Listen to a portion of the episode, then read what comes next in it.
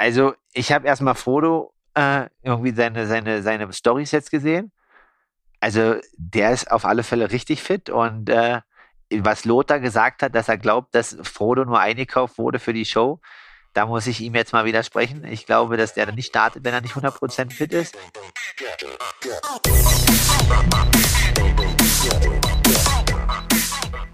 Aloha Konrad, Grüße aus den Bergen, Grüße aus der dünnen Luft. Es ist jetzt 12 Uhr und äh, für die Hörer, pünktlich wie jeden Mittag, stellen die Jungs um 12 hier ihre Bauarbeitmaßnahmen ein, weil die hier vorne renovieren. Aber das heißt eigentlich auch, wir müssen jeden Tag um sieben raus, auch am Entlastungstag, weil dann geht der Presslufthammer los. Aber ich sehe, du siehst heute voll erholt aus und hast mich heute erstmal mit einem netten Blubberbrausegetränk begrüßt, als wir telefoniert haben.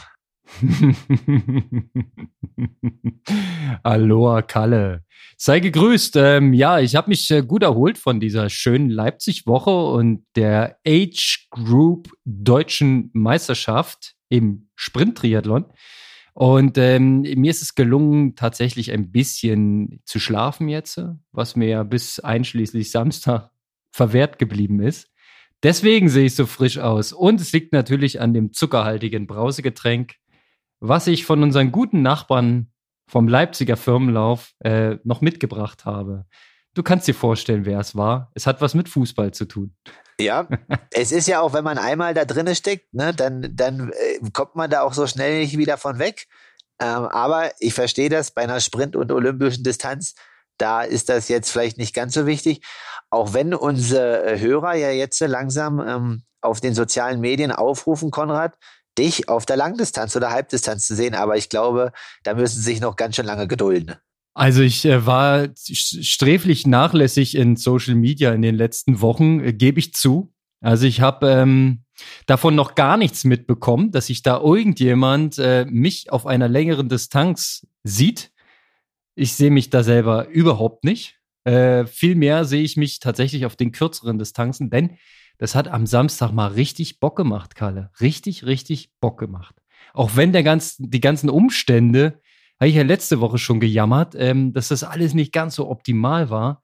Es ging dann natürlich auch so weiter. Ich habe am Freitag meine Startnummer geholt am Olympiastadion und bin mit dem Fahrrad von Friedrichshagen, also dem anderen Ende der Stadt aus, dorthin gefahren. Es war die schlimmste Radfahrt meines Lebens. Es war wirklich grausam. Sobald man Westberlin erreicht, hat man nur noch Verkehrschaos, komische Menschen und die Stadt ist überhaupt nicht für Fahrradfahrer gemacht. Das ist also lebensgefährlich. Ohne Witz. Ich habe es trotzdem geschafft, bin dann Rückzug mit der S-Bahn. Ach ja, okay. Also hast du so den Kanal voll gehabt, dass du gesagt hast, okay, ich fahre zurück mit der Bahn.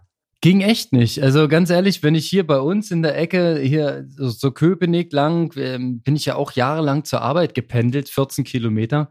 Da kann man wenigstens noch Fahrrad fahren. Da sind ja die, die Ampeln mehrere Kilometer so auseinander. Ja, kommt man zwischendurch mal ins Rollen. Das hat einen gewissen Fluss. Ja, äh, aber das war nur noch Stückwerk und nur noch komische Straßen und hier lang, da lang, Radweg hört auf, Fußgänger en masse, andere Radfahrer mit E-Bikes, die sind ja auch geil. Diese Rollerfahrer mit, e mit diesen Elektrorollern, die sind der Killer, weil äh, die sind am Anfang schneller, wenn die losfahren. Du hast ja dann den, nicht den richtigen Gang drin und den, den Schuh noch nicht eingeklickt. Also, das hat überhaupt nicht zusammen harmoniert, ja. Und dann stehst du, da, da fährst du quasi im Stau auf dem Radweg. Also wirklich nervenaufreibend. Also, das, das ich war, hab drei Kreuze gemacht. Startnummer abgeholt und S-Bahn gesucht. Zack, bumm, rein. Mit der Karre. Oh. 9-Euro-Ticket. Mit einem TT-Bike in der S-Bahn. Ja, ja. War peinlich. Also war wirklich nicht sehr angenehm, aber ja, Mai. Ähm, Gut, ich habe dann ja auch noch meine, meine äh, Schürfwunden überall äh, ähm, gehabt. Die sind ja noch nicht alle ausgeheilt. Das heißt, ich sah auch noch geflickt aus und habe so ein paar mitleidige Blicke bekommen, weil die Leute nicht unterscheiden konnten, dass das schon eine Woche alt ist. Aber so what? Ähm, Samstag früh war dann Triathlon. Ja, ich bin gefahren zum Wannsee, habe dann da das Fahrrad zusammengebaut und dann äh, Wechselzone 1, äh, das ganze Ding mit diesen zwei Beuteln, da habe ich ein bisschen wenig Routine. Das ist vielleicht für, für Profisportler ein bisschen einfacher. Ihr habt es ja immer mit diesen Wechselbeuteln. Aber ich war es bislang äh, routinemäßig gewohnt, ein Wechselplatz dann für beide Wechsel. Und das Ding war halt so ein Punkt-zu-Punkt-Triathlon mit zwei Wechselplätzen. Also ein bisschen organisatorischer Kram. Äh, alles erledigt. Am Ende hieß es ohne Neo, weil der Wannsee ein bisschen wärmer war. Äh, war okay, kein Problem. Was heißt das jetzt Und, im AK-Bereich? Äh, Bis wie viel Grad? Also da kenne ich ja die Regeln nicht, aber ab wann müsst ihr oder dürft ihr nicht mehr mit Neo schwimmen? Also, es, die Temperatur lag, glaube ich, bei 22,7 oder so. Und äh, zwischen ja. 21,9 und 23,9 ist es im Age Group Bereich äh, verboten bis zur AK 60. Die AK 60 darf dann wieder und älter. Ah, okay. Die, die, bei denen ist erst ab 24.0 verboten. Das heißt also, die älteren Herrschaften und Damen, die durften noch mit, mit der Pelle schwimmen. Ja, und ähm, unser Eins ist dann halt im, Schwimmanzug, Rennanzug. Also ich habe so einen so so ein Schwimmsuit, so einen speziellen, den man drüber zieht. Sowas habe ich ja nicht. Also bin ich einfach in meinem Wettkampfanzug geschwommen. Ja, und äh, bin auch ähm, schwer motiviert losgeschwommen, was dann am Ende auch echt hart wurde, weil ich bin mal richtig zu schnell angegangen. Was heißt, war richtig zu schnell? Nee, ich dachte, es ist halt Sprint-Triathlon. Da musst du natürlich auch Sprint machen, ne? Und dann, dann die ersten 100, 150 Meter geschwommen wie ein Schwimmer. Ja. Ähm, war dann Zweiter in dem Rennen. Und dann ähm, wurden die Arme wie Blei.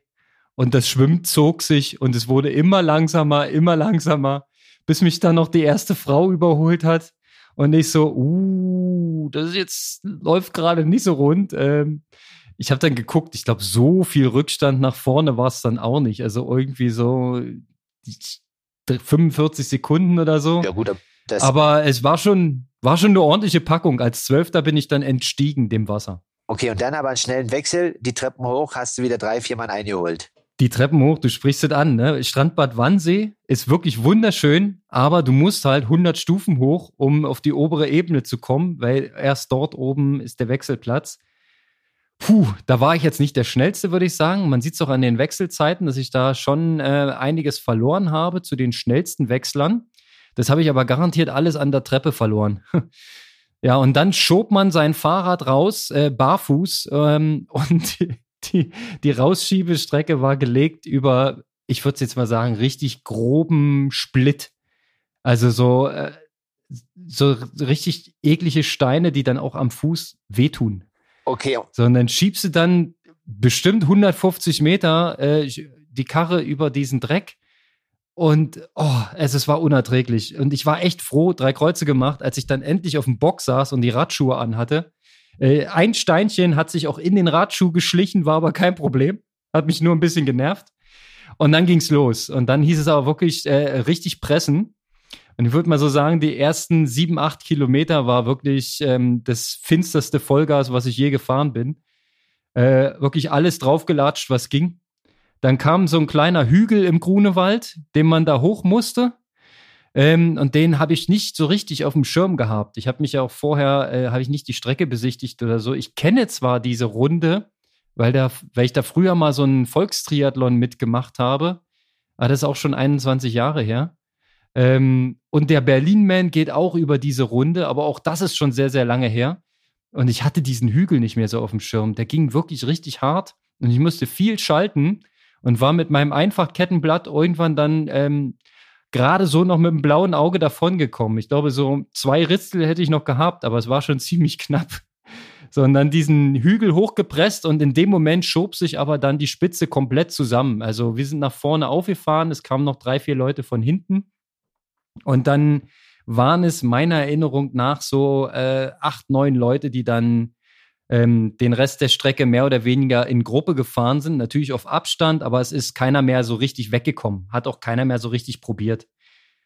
So, und dann sind wir zusammen zum Olympiastadion gefahren, ja, und sind dort eingefahren in die Wechselzone. Und dann kam es zu einem knallharten Ausscheidungslauf. Okay, von den zwölf Mann dann oder äh, jetzt äh, von noch mehreren?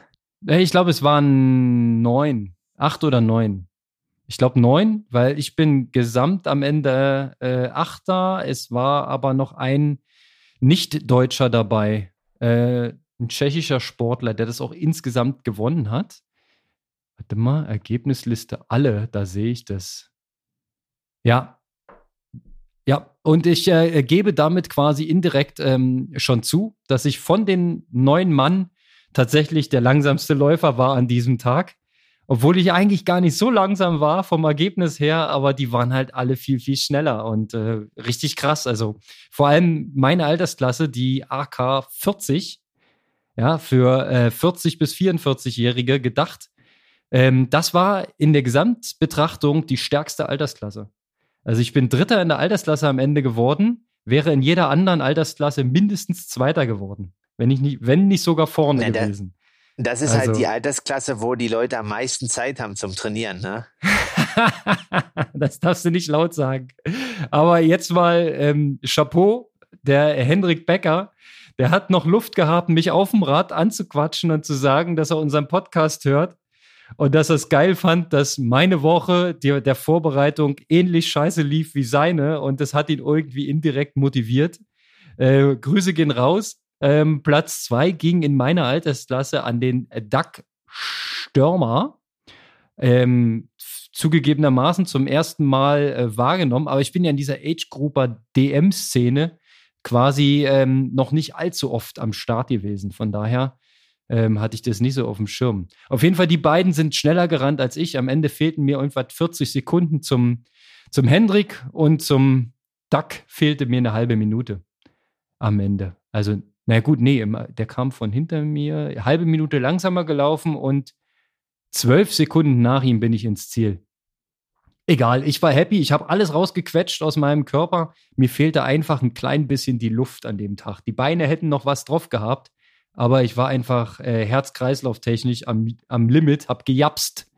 Ja, und äh, da war nicht mehr drin. Da müssen wir noch mal mehr äh, am Speed arbeiten, ein bisschen mehr VO2 Max trainieren. Ne? Uiuiui, ui. Na, so lange hast du nicht mehr Zeit, Konrad, jetzt.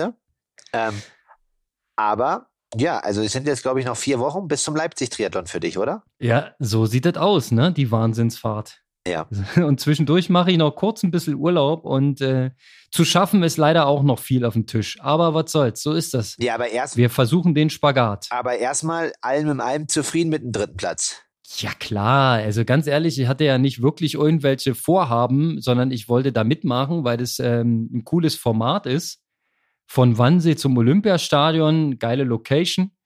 Und äh, Sprintdistanz mag ich irgendwie sowieso, weil das ist dieses kurze, knackige Vollgas. Du hast ja auch bei einem Sprint, bei einer Stunde, ähm, kein energetisches Problem. Ja, also musst dich eigentlich auch nicht versorgen unterwegs. Du machst es eher so obligatorisch, nimmst du mal noch einen Schluck hier, einen Schluck da. Aber ähm, du weißt ja, wie es ist. Für die Stunde muss das reichen, ne, was du im Tank hast und einfach alles Vollgas. Äh, Finde ich irgendwie cool. Gefällt mir. Habe ich probiert und habe gesehen, dass die alten Herren richtig was drauf haben. Finde ich gut. Ja, die trainieren alle und sind alle heiß, jetzt da richtig zu attackieren noch, ne? definitiv, definitiv. Ja, und die erste halbe Radfahrt, muss ich sagen, waren auch äh, ein paar schöne Wattrekorde bei mir, äh, Rekorde bei mir dabei. Also da stand wen, äh, selten weniger als 300 drauf und das für meine Verhältnisse schon ziemlich knacksch. Ähm, wahrscheinlich war ich deswegen auch ein bisschen angegrillt schon fürs Laufen. Ähm, naja, aber so ist das halt, ne? Ja, ist ja schon sportlich, weil du sagst ja, da wirst du ja wahrscheinlich dann auch nicht immer in der ersten Reihe fahren sein, ne? Ähm, und da müssen die ja vorne dann schon nochmal vielleicht 10, 15 Watt mehr raufdrücken. Und das ist ja dann schon mit 40 ähm, plus definitiv ein sehr anspruchsvolles und hohes Niveau. Ja, ja. Nee, aber in dem Moment, wo es sich so zusammengeschoben hat, war auch tatsächlich der Rhythmus komplett gebrochen. Da war nochmal eine 180-Grad-Kehre dabei, dann ging es nochmal ein paar Kurven rum, nochmal ein Hügel hoch, Hügel runter. Ähm, dann wurde die Straße nochmal geteilt und also es war ein bisschen hektisch, ein bisschen unübersichtlich und ähm, gar nicht mal so viel Zug mehr drauf. Also dann wurde auch ein bisschen überholt innerhalb der innerhalb der Gruppe und da war es dann teilweise gar nicht so richtig cool mit den Abständen, musstest auch mal rausnehmen, mal bremsen. Aber ähm, das rumpelte sich dann quasi so bis zu Ende. Ähm, war jetzt nicht so dramatisch, ja. Das ähm, hat trotzdem alles Spaß gemacht und lief auf jeden Fall auch alles sauber und fair ab. Ähm, ja, und dann kam es halt zu einem knackigen Ausscheidungsrennen. Das war cool. Und ähm, ja, vielleicht mache ich sowas demnächst nochmal. Ähm, so eine Art Championships, Meisterschaften. Ähm, und ehrlich gesagt, ich habe das noch nicht oft gemacht, aber 2007, ja, äh, da habe ich mal äh, für für die DTU quasi ähm, das, den Deutschland-Einteiler angezogen und war bei den World Championships am Start in der Altersklasse und zwar damals noch beim Hamburg Triathlon. Und weißt du was? Wir haben vorhin zusammen Ergebnislisten geblättert und auch du findest dich auf einer solchen Liste im Jahre 2007. Genau, aber eine Gemeinsamkeit, die ich überhaupt nicht auf dem Schirm hatte, Kalle. Das stimmt. Ähm, das war mein einziger Start äh, in der Altersklasse und das muss man natürlich sagen. Also es gab die Junioren-WM und dafür hätte man sich damals in Halle qualifizieren müssen. Das haben ähm, halt quasi vier Deutsche geschafft. Und ähm, ich war damals als Junior, glaube ich, keine Ahnung, wie 10., 12. Jedenfalls habe ich mich nicht qualifiziert in Halle und wollte aber trotzdem irgendwie bei Hamburg und war und ich irgendwie heiß war auf das Rennen, dort starten und war dann an der, bei der Altersklassen-WM in der Altersklasse 16 bis 19 am Start. Und da war auch einer, der ähm, kurz vor mir war, der dieses Wochenende in Frankfurt deutlich überzeugt hat am Start. So sieht es aus. Du hast den dritten Platz damals in der Age Group äh, 16 bis 19 ähm, errungen, auf einer Sprintdistanz auch. Und direkt vor dir platziert war Paul Schuster. Paul Schuster hat uns wahnsinnig geil entertained beim Frankfurter Ironman am, Son am Sonntag und war sehr, sehr lange im Fernsehen, war äh, absolutes Gesprächsthema und ist am Ende leider, leider nur Vierter geworden. Ich habe aber jetzt gerade gar nicht auf dem Schirm, hatten alle drei vor ihm, haben die den Slot alle genommen? Also ist er ohne Slot geblieben? Nee, er brauchte ja gar keinen, weil er hatte quasi ja in, in Cozumel letztes Jahr ist er auch Vierter geworden beim Ironman. Und äh, Rüdi Wild hat ja quasi, also muss man auch sagen, mega krasses Statement, hat irgendwie damals in Cozumel, also es war auch am Südafrika-Wochenende, äh, gesagt, okay, das war der Ironman, ich glaube jetzt 39. Es ist für ihn das perfekte Rennen, auch wenn er jetzt vier, fünf Minuten vom Blumenfeld gekriegt hat. Es ist sein erstes Rennen, wo er alles zusammengekriegt hat. Er hat die Disziplin gemeistert, aber er hört auf mit 39. Und ähm, Paul, ich glaube, Rüdi Wild war Dritter und Paul war Vierter. Und daher war, ist oder war oder ist auch so und so schon qualifiziert. Und ähm, ich glaube, der Pole, der jetzt Zweiter war, der musste auch schon irgendwie eine Quali haben, weil ich bei dem Trainer von Hogenhaug gelesen habe, dass Hogenhaug auch noch eine Quali hat. Also der Chevrolet hat eine bekommen, der hatte noch keine. Dann hat äh, der, oh, jetzt helfen mir mal auf den Sprung, der Franzose. Der zweite Franzose, Mignon oder irgendwie sowas. Ich, genau, ja, ja Clement Mignon, ja. genau, der hat auch noch einen Slot gekriegt und Hogenhaug hat noch einen Slot gekriegt. Ah. Also weil quasi Paul und der Pole hatten schon einen Slot. Alles klar. Ja, das ist, siehst du, das sind so die Details, das hatte ich nicht mehr auf dem Schirm, aber ich erinnere mich dunkel, dass Paul Schuster in Cozumel in dem Blumenfeld-Rekordrennen dabei war und auch gut performt hat. Und ähm, ja, also lass uns kurz über Frankfurt sprechen. Also ich habe es ähm, zum Teil am Stream verfolgt, zum Teil in der Ironman Ticker App. Ähm, ich fand's ziemlich interessant. Also es hat sich eine riesengroße Spitzengruppe im Männerfeld gebildet, wo offensichtlich dann auch keiner so richtig Initiative ergriffen hat und weg wollte. Also es sei denn, ich habe es einfach nur nicht mitbekommen. Bis dann äh, König Boris auf dem Bike äh, durch das Feld flügte, seinen doch recht großen Schwimmrückstand wettgemacht hat und dann direkt durchgefahren durch die Gruppe und vorne raus. Also das war ein Statement nach Mars. Ähm, dann hat er tatsächlich noch einen erheblichen Vorsprung bis zum Ziel äh, auf dem Bike rausgefahren. Knapp vier Minuten. Und dann kam es zu einem kleinen Kuriosum, denn äh, sowohl Chevrolet, nee, war nicht Chevrolet, war der andere Franzose, äh, ist die Kette runtergeflogen, als auch Boris Stein. Zwei Leuten, ne? Einen in der Gruppe ist die Kette runtergeflogen und dem Boris dann auch noch. So viel dazu, zu diesen einfach Kettenblättern. Da muss man ein bisschen aufpassen. Ne? Und dann, wie ging es weiter? Ich habe es nicht gesehen, was dann passiert. Ah, okay. Dann ist also Boris mit seinen knapp vier Minuten Vorsprung in die Wechselzone, hat ähm, den Lauf gestartet und dann Aber kam... stopp, stopp, stopp. Ich muss ja? die, die Ketten, die Kette... Ach so, ja, die Variante. Ja, pass auf, die haben beide einfach die Kette wieder aufgelegt. Ich glaube, ähm, Also Anja, es, ich glaube nicht, dass es Chevrolet war. Das war der andere Franzose, der die ganze Zeit Führungsarbeit gemacht hat auch. Dem ist die Kette runter. Dann hat Frommold den noch ganz kurz geschoben. So mal so einen freundschaftlichen Schubser. Und der hat dabei gefummelt und hat die wieder drauf gekriegt. Und Boris musste aber kurz absteigen. Der hat die nicht wieder beim Fahren draufgelegt gekriegt. Der musste kurz absteigen, hat die aufgelegt und ähm, ist dann weitergefahren. Und in dem Moment war Sebi Kienle als äh, Co-Kommentator, unser alter Technikfreund, ne? der dann gesagt hat, er hat sich beide Räder, beide Systeme vorher in der Wechselzone angeschaut und meinte, der Boris, der hat zwar auch gebastelt, aber bei ihm sah das seriös aus. Und bei dem Franzosen, der hat ziemlich wild gebastelt. Da meinte er schon, das ist nicht sehr sicher, was der sich da zusammengebaut hat. ja, also, Also offensichtlich hatte Sevi da schon ein Auge für, ne? also ähm, wir, ich habe das ja auch einmal selbst erfahren, aber ich kann, wir müssen ja im Podcast ein bisschen aufpassen, das kann ich mal auch jetzt mal erwähnen. Wir verraten ja so viele Tipps. Also neulich hat einer, ähm, ein Hörer, Alexander Richard, gepostet, dass er sich bedankt, dass wir so über die Aerocalves geredet haben. Und äh, die sind aber immer innerhalb von zwei oder drei Stunden ausverkauft und ich werde zwar immer benachrichtigt, aber wenn ich beim Trainieren bin und dann denke, okay, ich würde jetzt mal irgendwie ähm, mir da welche ordern, dann äh, ist das, komme ich gar nicht dazu. Und auch zum Beispiel ein Frederik Funk ist ja auch bei Hub und hat sie auch noch nicht gehabt am Weißsee dieses Wochenende. Also alle Age-Grupper, die ihr uns gehört habt und die da zugeschlagen haben, Ja. Chapeau, ihr wart schnell genug. Ähm, genau, nee, aber definitiv habe ich das auf dem Schirm und es gibt da eine Lösung, dass man quasi so eine, so eine Kettenführung noch drüber baut.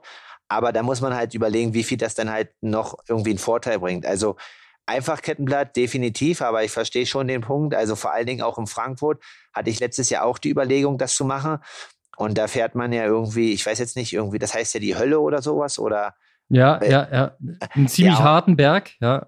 Ja, und der ist halt ein Kilometer mit Kopfsteinpflaster und nach den Erfahrungen von Tulsa habe ich da auch gesagt, okay, hier kann ich niemals einfach fahren, das hält halt einfach nicht. Ja, aber an der Stelle ist es irgendwie nicht passiert, sondern es war, äh, Boris war schon in der Stadt drinne. Ja, Keine Ahnung, vielleicht ist, vielleicht ist er über eine Straßenbahnschiene gesprungen oder irgendwie so. Ich kann es mir nur so vorstellen, dass es über eine Erschütterung, weil wenn du normal auf einer Ebene trittst, da, da kann er die Kette nicht runterfallen. nee, nee, ist klar, so wie du halt sagst, also Ja. entweder eine Erschütterung von unten und das halt mal ein Aussetzer ist, ne? Ja, und bei dem Franzosen war das genauso. Der war auch im Prinzip, die waren noch außerhalb von der Stadt und es war eine herrliche Landstraße. Das war nicht diese Kopfsteinpflasterpassage. Das haben die alles hingekriegt. Ähm, da sind bloß wieder äh, hier und da mal Flaschen rausgeflogen. Wo dann äh, der Sebi auch als Co-Kommentator klare Worte gefunden hat und meinte, ey Leute, ganz ehrlich, dieses Thema geht jetzt seit drei Jahren, dass euch die Flaschen rausfallen und die Nutrition weg ist. Wie blöd muss man eigentlich sein? Also ich, ich übersetze jetzt mal frei, aber er war wirklich richtig erzürnt und meinte, ey, ganz ehrlich, wenn ich die Winkel sehe von den Flaschen hinter den Satteln, das ist doch mit Ansage, dass das rausfliegt. Manche stellen die halt waagerecht. Ja, gut. Ja, und da ist doch, äh, weißt du doch. Und dann gab's welche, die haben sich Gedanken gemacht, die hatten halt noch ein Gummi an ihrer Flasche hinten dran. Ja, das, was die irgendwie, die, die Flasche dann in dem Korb halten sollte. Aber hier der, ähm, ich glaube, ein Brite war's, der die äh, Radstrecke lange angeführt hat. Ähm, erste Runde mit Lukas Voigt zusammen, der dann aber planmäßig ausgestiegen ist, der wollte nur trainieren. ähm, dem Typi, der hatte eine, eine äh, zwischen den Armen Lösung und hatte dort einen Flaschenkorb verkehrt rum drin, sodass die Flasche quasi mit der Öffnung leicht nach unten da drinne hing.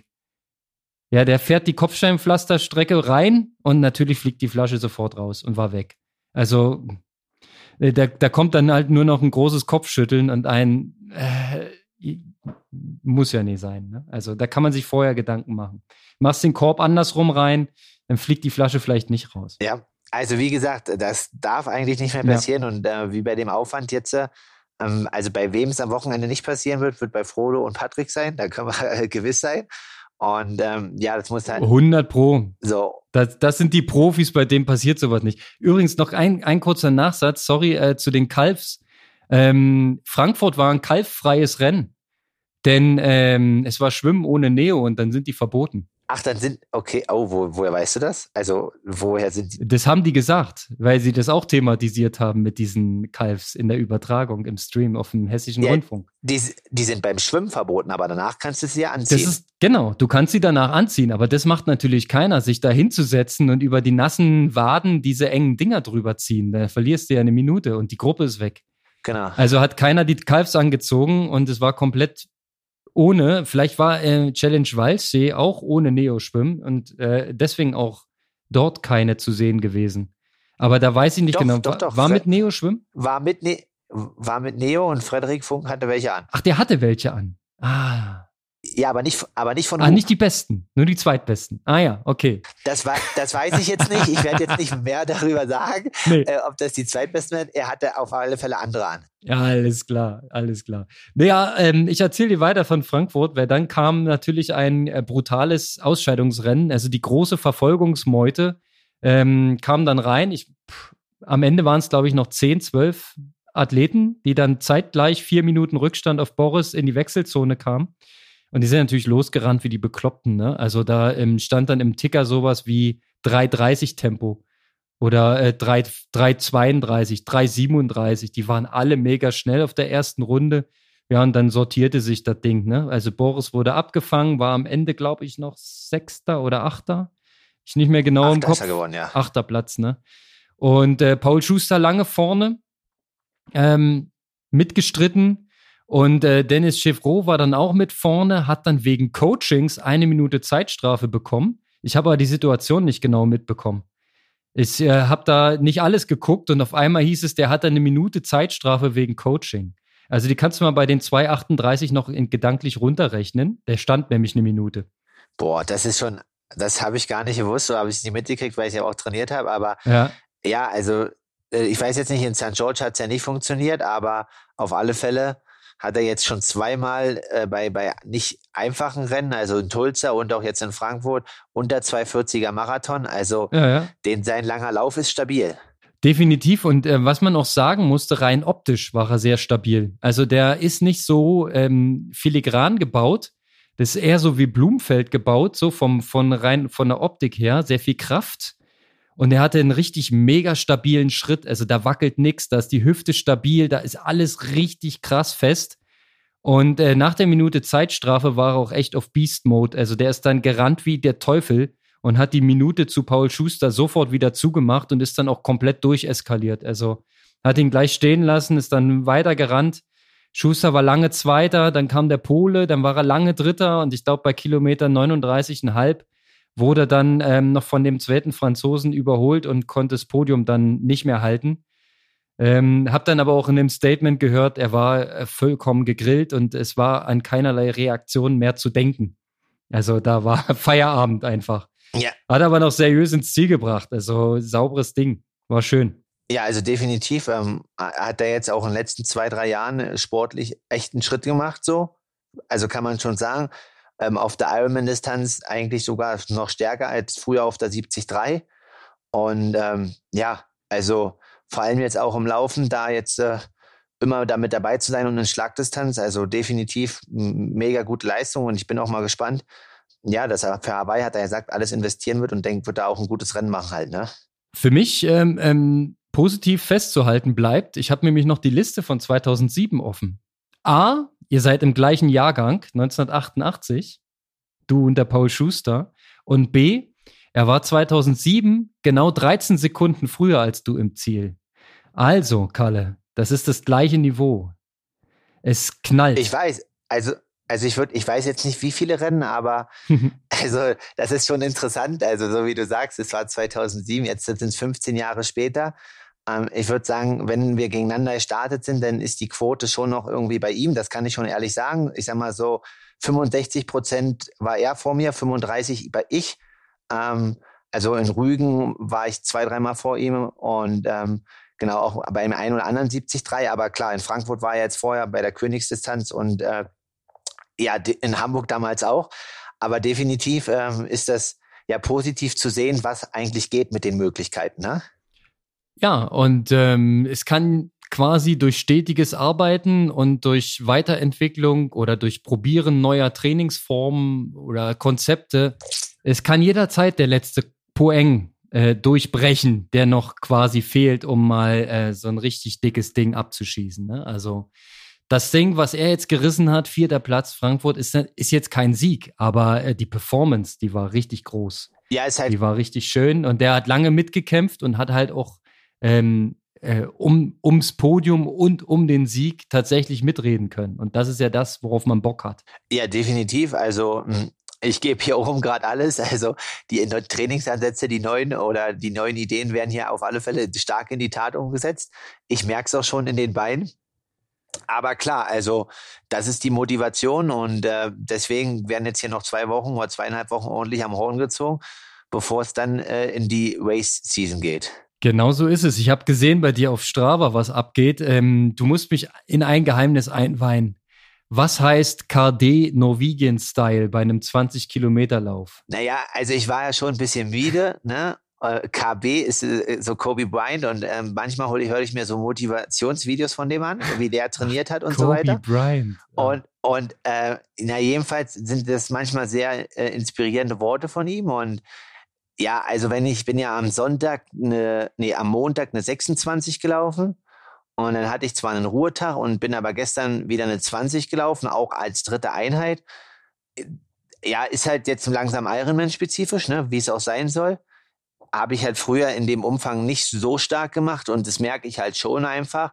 Und wenn man halt nach acht oder neun Kilometern, ja, so denkt, oh ja, bisschen Müdigkeit steckt jetzt in den Beine und da man ja hier in Livigno auch noch ein paar Höhenmeter absolvieren muss und auch immer ähm, am Auto vorbeiläuft, ne? weil man hin und her laufen muss, ja, dann äh, ist es halt, ja, muss halt im Kopf schon sagen, okay, jetzt haben wir halt neun, jetzt kommen noch elf, ne? Ja. Das ist dann schon, aber, genau, aber ja, ich bin aktuell sehr zufrieden und ähm, so kann es jetzt hier oben weiterlaufen. Man sieht auch dein, äh, dein Höhenprofil auf 2000 Meter ungefähr und Höhenmeter in der Höhe sind natürlich doppelt die zählen doppelt. Also die kannst du dir mal schön in die Hosentaschen stecken.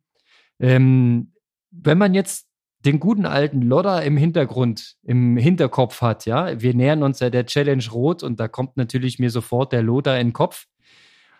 Der würde sagen, du machst gerade alles richtig. Ja, so muss es sein. Schön was für die Kraft, ne? Immer in der Berge, auch in der Höhe und schön lang. So muss es sein. So muss es weitergehen, ja? Kommt doch mal noch eine richtig lange Radausfahrt. Ja, also, naja, vier Stunden, viereinhalb. Also, ob es jetzt sechs wären, das weiß ich noch nicht. Also, dann wird vielleicht nochmal eine große Runde gedreht. Aber, also, ich hatte ja das lange Radfahren nach dem 26er. Und, ähm, ja, das ist eigentlich dann schon ein Vorteil hier, ne? wenn du halt irgendwo erstmal einen Berg runterfährst ähm, und dann nochmal irgendwo hoch, zwei Stunden, musst du ja irgendwie nach Hause kommen. Und da, ja, also ist es egal wie. Nee, es wird auch nochmal wahrscheinlich so Richtung vier, fünf Stunden was kommen. Aber mit dem Gesamtumfang muss man halt jetzt schauen. Also ich glaube jetzt nicht, dass ich sechs oder sieben Stunden fahren werde. Aber ja, ich denke, das passt auf alle Fälle. Und ähm, die Adaptation so vom Puls und den anderen Werten ist jetzt eigentlich so vollzogen. Also ich bin jetzt eigentlich im Normalbereich. Und Genau, jetzt heißt es halt einfach auch noch die Intensität ein bisschen hochschrauben. Also es kommt noch ein langer Lauf hier oben, einer noch unten, ähm, aber erst nach Dresden. Aber ich denke auch für die Mitteldistanz bringen mich die, äh, ja, sag mal so 26 oder 28 Kilometer Läufe auch ein Stück weiter, dass man hinten halt noch einen Punch hat. Ja, und was, man kann Lothar das jetzt nicht absprechen, ne? Also muskulär ist das halt schon ein anderer Anspruch, wenn es immer nur hoch und runter geht, ne? Definitiv. Ich kann das auch aus meiner kleinen Age-Gruppe-Perspektive mal bestätigen. Ähm, ich erinnere mich, Ende Oktober bin ich ja den Halbmarathon in Leipzig gelaufen und eine Bestzeit gelaufen. Und die Kernvorbereitung war, wo wir im Familienurlaub waren und ich zwei Wochen lang jeweils so um die 50 Kilometer die Woche nur gelaufen bin als Vorbereitung. Aber das alles in den Bergen. Und ähm, das hat mir so eine Stabilität gebracht und so eine Muskelhärte, ja, um es mal umgangssprachlich zu, äh, zu beschreiben, dass ich glaube, daran ähm, lag ein wesentlicher Anteil, ja, dass du einfach diese muskuläre Ermüdung später bekommst und das somit deine Effizienz länger hält, dass du dann mit deiner Energie hinkommst und so weiter in deinem Rhythmus bist. Das, das, äh, da ist schon wirklich was dran, ja, und ähm, ja, auch auf dem Rad diese, diese äh, äh klassischen KAs oder äh, K3 oder wie die genannt werden, je nachdem ob Radsportler oder Triathlet, keine Ahnung, was, wenn du da beim, beim Rasmus auf dem Profil guckst, seine 5 mal 20 Minuten oder 5 oder 6 mal 20 Minuten Intervalle, äh, alles immer einen Berg hoch mit niedriger Trittfrequenz. Das ist ähm, ähnliche Wirkrichtung, ne? Das steht bei dir aber auch mit drauf, ne? So eine Sache. Ja, aber es hast du ja auch, äh, also quasi, also wenn du das Joch hochfährst, da ja, also klar kannst du da Intervalle fahren und noch KA machen, aber es kommt schon von ganz alleine, weil irgendwann geht dir halt der Gang aus, ne? Eben. So. Ja, ja, das stimmt. Stilster Joch, äh, habe ich gesehen, dein, dein Tempo, ja, da musst du schon ein zweites Kettenblatt vorne haben. Genau, also ja, habe ich. Sonst kippt man um. Auch, genau, und ähm, ja, auch wenn wir jetzt hier nach Hause fahren von, von den Bergen, dann ist halt quasi, egal in welche Richtung, fährst du halt erstmal eine Stunde hier immer Berg hoch zu raus oder so aber definitiv denke ich, das ist halt gut. Ähm, man muss halt dann nur gucken. Deswegen ähm, ist jetzt auch mit der Abreise, dass man halt 10, 12 Tage vorher unten ist und dass man halt noch gut regeneriert, weil ähm, ich denke halt, was man gesehen hat, also ich fand das mega anspruchsvoll und ich dachte, boah, ey Jungs, also entweder habt ihr es richtig raus und äh, vielleicht gucke ich mir das auch ab, wie ihr das macht. Also ich habe mir die andere Abreise von Bradley Weiss angeschaut und auch von Florian Angert. Und äh, Bradley Weiss ist halt irgendwie am Donnerstag um 10 hier gefahren und Flo ist am Freitag ähm, um auch so 9.30 Uhr, 10 Uhr. Und dann dachte ich schon, boah, also hier oben halt richtig zu tapern ist halt schon auch irgendwie anspruchsvoll. Gucken wir mal, wenn die beiden jetzt ein mega Rennen abliefern, dann haben sie alles richtig gemacht. Aber ich glaube, die waren beide nicht so zufrieden. Und deswegen ist es, denke ich, schon der bessere Weg, dann nach dem langen Höhenblock schon auch ein bisschen Luft dran zu lassen. Ja, das ist ja die alte äh, Leier, ne? Entweder äh, schnapp ab runter und gleich den Drive mitnehmen oder halt ein paar Tage unten sein und akklimatisieren wieder, um den Drive zu bekommen. Ja, Flo Angert hat Walchtier gemacht und war dort Dritter, aber doch mit einem erheblichen. Nee, Fünfter. Fünfter, Fünfter, Fünfter. Fünfter, Entschuldigung. War lange auf Platz drei, aber dann am Ende Fünfter. Fünfter, ja. Das habe ich gar nicht mehr mitgekriegt. Diese hätte das Video bis zum Ende gucken sollen. Ich dachte echt, das läuft ja nach Hause. Sam Long war dort, ne? Der ist Zweiter geworden. Der macht ja jetzt so rot mit die Woche. Oh, jetzt wissen wir. Ähm, hörst du mich noch? Ich höre dich, ja, weil ich habe jetzt bloß gerade hier ja. auf unsere Podcast-Seite geguckt. Ähm, wir müssen wahrscheinlich noch ganz kurz Ausblick Richtung Rot machen. Das Triathlon-Festival des Jahres. Wir, müssen wir auf jeden Fall. Also das Line-Up, was da am Start steht, auch wenn Sebi jetzt nicht starten kann, aber trotzdem, das wird ein Fest. Äh, ich bin echt mega gespannt. Also ich habe erstmal Frodo äh, irgendwie seine, seine, seine Stories jetzt gesehen. Also der ist auf alle Fälle richtig fit und äh, was Lothar gesagt hat, dass er glaubt, dass Frodo nur eingekauft wurde für die Show, da muss ich ihm jetzt mal widersprechen. Ich glaube, dass der dann nicht startet, wenn er nicht 100% fit ist. Bei Patrick auch, also der hat ja quasi sein 70-3 dort in der Schweiz abgesagt, äh, weil er wahrscheinlich die Zeit nutzen wollte, um all in den Rot zu gehen. Ja, aber auch sonst ne, wird es ein mega interessantes Rennen. Also, weil, äh, ja, also wir wissen ja alle, dass Patrick jetzt mehrmals unter 240 gelaufen ist. Aber wir haben ja ähm, jetzt äh, ja schon sehr, sehr starke Radfahrer mit Sam Long, Robert Kalin und Magnus Ditlev im Feld. Und äh, ja, was wird Frodo halt machen? Wird er sagen, okay, ich laufe halt 235 und ziehe Patrick im Sprint ab? Ist mir alles egal? Oder er sagt er halt, okay, ich versuche auch mit den Jungs wie wie Kalin oder so, die vielleicht auch den Radrekord dort brechen, wenn sie fit sind, ähm, ja, mitzufahren oder auch was zu machen, ne? Ja, das, ähm, das taktische Element, was Frodo halt mitbringt, ist, dass er ja überall der Stärkste ist. Auf dem Papier. Also er kann ja äh, theoretisch vorne mitschwimmen, äh, gucken, wer ist dann um sich, um ihn herum. Und er wird mit Sicherheit auf niemanden warten beim Radfahren, weil es braucht er nicht. Er kann ja auch stark Radfahren. Und er kann theoretisch auch beim Radfahren Akzente setzen und sich lösen. Das traue ich ihm zu. Ja, also da gibt es auch Möglichkeiten. Oder er läuft halt mega hart. Je härter er Rad fährt, desto schlechter läuft er. Das ist ja der Zusammenhang. Kommt er locker durchs Rad, ist ja auch ein Überläufer. Also das müssen wir uns nichts vormachen. Das wird, das wird schon krass äh, und sehr, sehr schwer für jedermann, an Frodo vorbeizukommen. Also für mich der Top-Favorit, nach wie vor. Ja, definitiv. Aber ich sag halt einfach, dass die anderen halt äh, natürlich auch alle mega heiß sind und da ihre Chance nutzen wollen, ne? So sieht's aus. Ein, ein Rückblick noch, auch wenn wir jetzt hin und her springen. Ein Wort zu Rasmus Svenningsen. Was war los mit ihm? Er ist in Frankfurt überhaupt nicht auf den grünen Zweig gekommen. Beim Schwimmen, ich würde sagen, ferndiagnostisch schon fast ersoffen und beim Radfahren keine Traktion bekommen. Ja, er hätte ja theoretisch mit Boris mitfahren können. Leistungstechnisch wäre das ein gutes Duo gewesen, ne? Aber keine Chance gehabt. Irgendwas lief nicht. Hast du was gehört? Nee, gar nicht. Also ähm, ich habe nur irgendwie ein PDO-Video gesehen und ich weiß halt nicht, wann das aufgenommen wurde. Ich fand halt nur, dass er da ein bisschen müde aussah. Ähm, aber ist halt bei dem Training auch ja total nachvollziehbar. und ja. er hat ja jetzt geschrieben, dass er dieses Wochenende in Klagenfurt startet. Ähm, ah, okay. Back on the line und ähm, ja, also ich drücke ihm die Daumen auf alle Fälle, dass er es diesmal halt ähm, dann durchbringt. Aber ja, also wie du halt schon sagtest, also ich denke jetzt nicht, ich weiß jetzt nicht, was Boris wiegt. Und äh, das, das ist auch okay. Aber ich denke jetzt, wenn man das Training anschaut und die Werte, denke jetzt nicht, dass Boris mehr als 320, 330 Watt im Ironman fährt. So. Ähm, und das hätte Erasmus eigentlich, so wie du sagst, auch können müssen. Nach seinem Trainingswerten halt, ne? Aber irgendwie war halt wahrscheinlich, wie du sagst, halt der Stecker draußen, ne? Von Anfang an sah so aus. Also ich habe auch ähm, nichts weiter ähm, mitbekommen, was er da irgendwie zu gesagt haben könnte. Aber so kann es halt auch mal gehen, ne? Vielleicht dann äh, doch verzockt mit dem Training.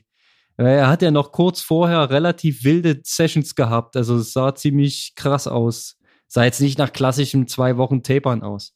Nee. Also kann auch mal schief gehen. Ja, das ist aber so und so die Frage. Also ähm, da bin ich jetzt auch, also ähm, noch am überlegen oder also ich bin ja eigentlich auch der Typ oder so, sag halt lieber vom Ironman mache ich halt zu wenig, aber es gibt ja auch die Devise, also zum Beispiel auch ein Chevrolet, der macht schon noch auch Montag, Dienstag richtig viel Umfang, aber halt nicht in der mhm. Intensität, die, den die Erasmus macht. Einfach um den Stoffwechsel irgendwie weiterhin in diesem Bereich zu halten. Aber ich bin auch der Fan äh, oder Freund lieber quasi ähm, ein bisschen Ruhe ranzulassen. Oder ein bisschen mehr. Ich habe äh, gehört, es kann funktionieren so oder halt auch so. Ne? Also. Genau. Diesmal hat es für Chevrolet funktioniert. Ja, sein Konzept, aber das ist ja keine Blaupause. Wir kennen das alte Problem. Ne? Jeder muss da mal für sich selber im Dunkeln stochern, wie es am besten geht. Ich muss sagen, so eine äh, Wettkampfvorbereitungswoche mit äh, eine Woche auf dem Acker stehen und arbeiten und einen Firmenlauf umsetzen und dann etwas übermüdet äh, in den Sprintwettkampf hat jetzt auch nicht unbedingt nicht funktioniert. Ich glaube nicht, dass ich bei 100 Prozent war, aber es war jetzt auch kein Totalausfall. Also irgendwie, gerade als Age-Grupper, muss es nehmen, wie es kommt. Und ihr Profis, ihr müsst euch halt ans, äh, ans Optimum Stück für Stück ranwagen, ne? Genau. Und das, das macht er ja auch. Das muss jeder für sich ja selbst herausfinden, was da halt der beste Weg ist. Für mich immer noch eine Blackbox. Die letzten zwei Wochen vor einem Langdistanz kannst du eigentlich nur alles falsch machen. Aber der eine sagt so, der andere sagt so. Genau. Ja, ähm, jetzt haben wir gar nicht über die Frauen in Rot geredet. Müssen wir noch, oder? Also Anne Haug startet, glaube ich. Haben wir über die Frauen in Frankfurt geredet? Ja, nee, haben wir nicht. Also jetzt waren aber auch nur, man muss ja auch sagen, Daniela Bleimel hat gewonnen. Äh, herzlichen Glückwunsch dazu. Also auch mega krasse, konstante Leistung. Also Sieg in Südafrika, dann Sieg in Frankfurt. Aber ja, ja. ja, es gab nur vier Frauen im Ziel. Ne? Das ist schon, kann man schon sagen, für eine Europameisterschaft, nee, ist ja keine EM gewesen, Entschuldigung, aber für Frankfurt halt schon nicht so cool. Also ich glaube, ich habe ihn noch nicht gehört, aber ich habe den Teaser gesehen. Man sollte sich mal den Podcast von Pushing Limits reinziehen, den sie mit Sebi Kienle nach dem Rennen gemacht haben. Ich glaube, der sagt da ein paar klare und eindeutige Sachen. Er ist ja da immer sehr meinungsstark. Also auf dem Papier waren zehn Profifrauen gemeldet, sechs sind gestartet, vier haben gefinisht. Preisgeld hätte es für acht Frauen gegeben. Also da fragt man sich tatsächlich, was ist mit diesem Wettkampf äh, geworden? Das ist jetzt irgendwie kein Niveau. Abgesehen davon, dass die Top 3 eine starke Leistung gebracht haben, vielleicht auch die Top 4, aber trotzdem, also kein Vergleich zum Männerrennen vom, vom Niveau her. Ja, und das ist natürlich dann echt schade für Frankfurt, aber wenn sie da die EM wegziehen, hm, fehlte vielleicht hier und da der Anreiz. Ich weiß nicht, ob du den Artikel von Code äh, Kurt Denk heißt der, ja, der ehemalige ja, ja. Rennorganisator aus Frank. Ob du den gelesen hast? Nee, habe ich nicht. Ähm, ja, also sehr starker Kritiker von Ironman. Ähm, ich finde es ein bisschen äh, sage ich mal, schon ganz schön harte Worte, die er sagt. Er sagt halt, für eine Europameisterschaft nur ein B-Feld an den Start zu stellen, äh, findet er, ist dem nicht würdig. Und also ich würde jetzt sagen, dass es kein B-Feld war, weil Chevrolet und auch äh, alle, die dort vorne waren, eine mega Leistung abgeliefert haben und das auch schon ähm, öfter gemacht haben. Aber es ging halt einfach darum, als er halt Rennorganisator war, dass er halt sehr viel Mittel investiert hat, um halt auch irgendwie, ich sag mal, ja, einen der deutschen Topstars, wo man jetzt sagen können, einfach dieses Jahr oder in den Jahren, also aktuell sind das halt entweder Frodo, Patrick oder Sebi noch, ne?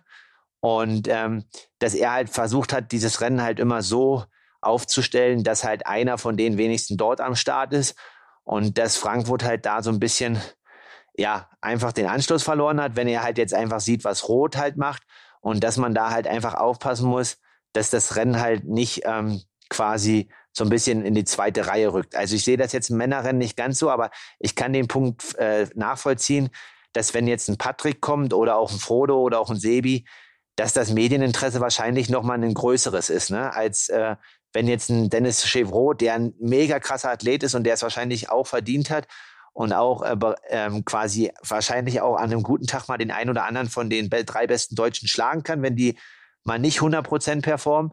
Aber ich verstehe schon seinen Punkt, dass er sagt, okay, da, da muss man als Frankfurt gegenhalten gegen Rot. Ich sehe es komplett genauso. Also äh, früher hatte dieses Rennen in Frankfurt einen Riesenstellenwert und es gab jahrelang Topfelder. Ja, und das hat schon nachgelassen. Und dieses Jahr, vor allem im Frauenrennen, war es halt nicht gut. Das muss man auch mal so klar sagen dürfen.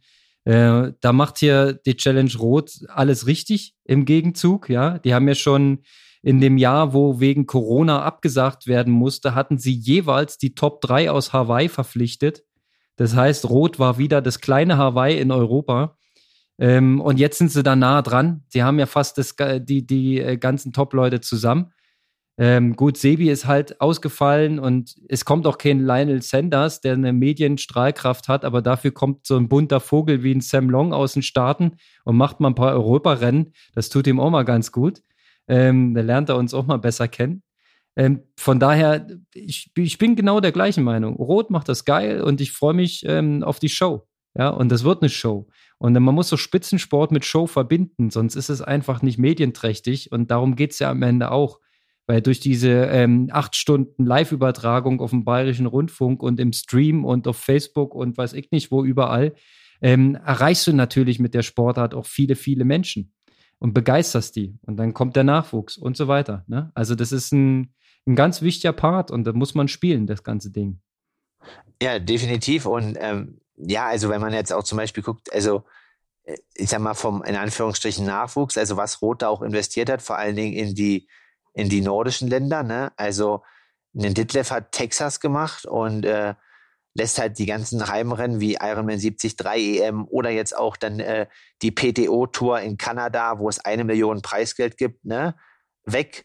Ähm, oder auch Frodo ist dort nicht auf der Startliste ne, in Kanada. Die ist ja jetzt auch rausgekommen. Also so wie du halt sagst, also Rot muss dort richtig investieren und auch ein sehr gutes Fingerspitzengefühl haben, äh, dass die Athleten dann auch alle dorthin kommen wollen, wenn die Konkurrenz quasi mit anderen Rennen doch so groß ist, auch aktuell.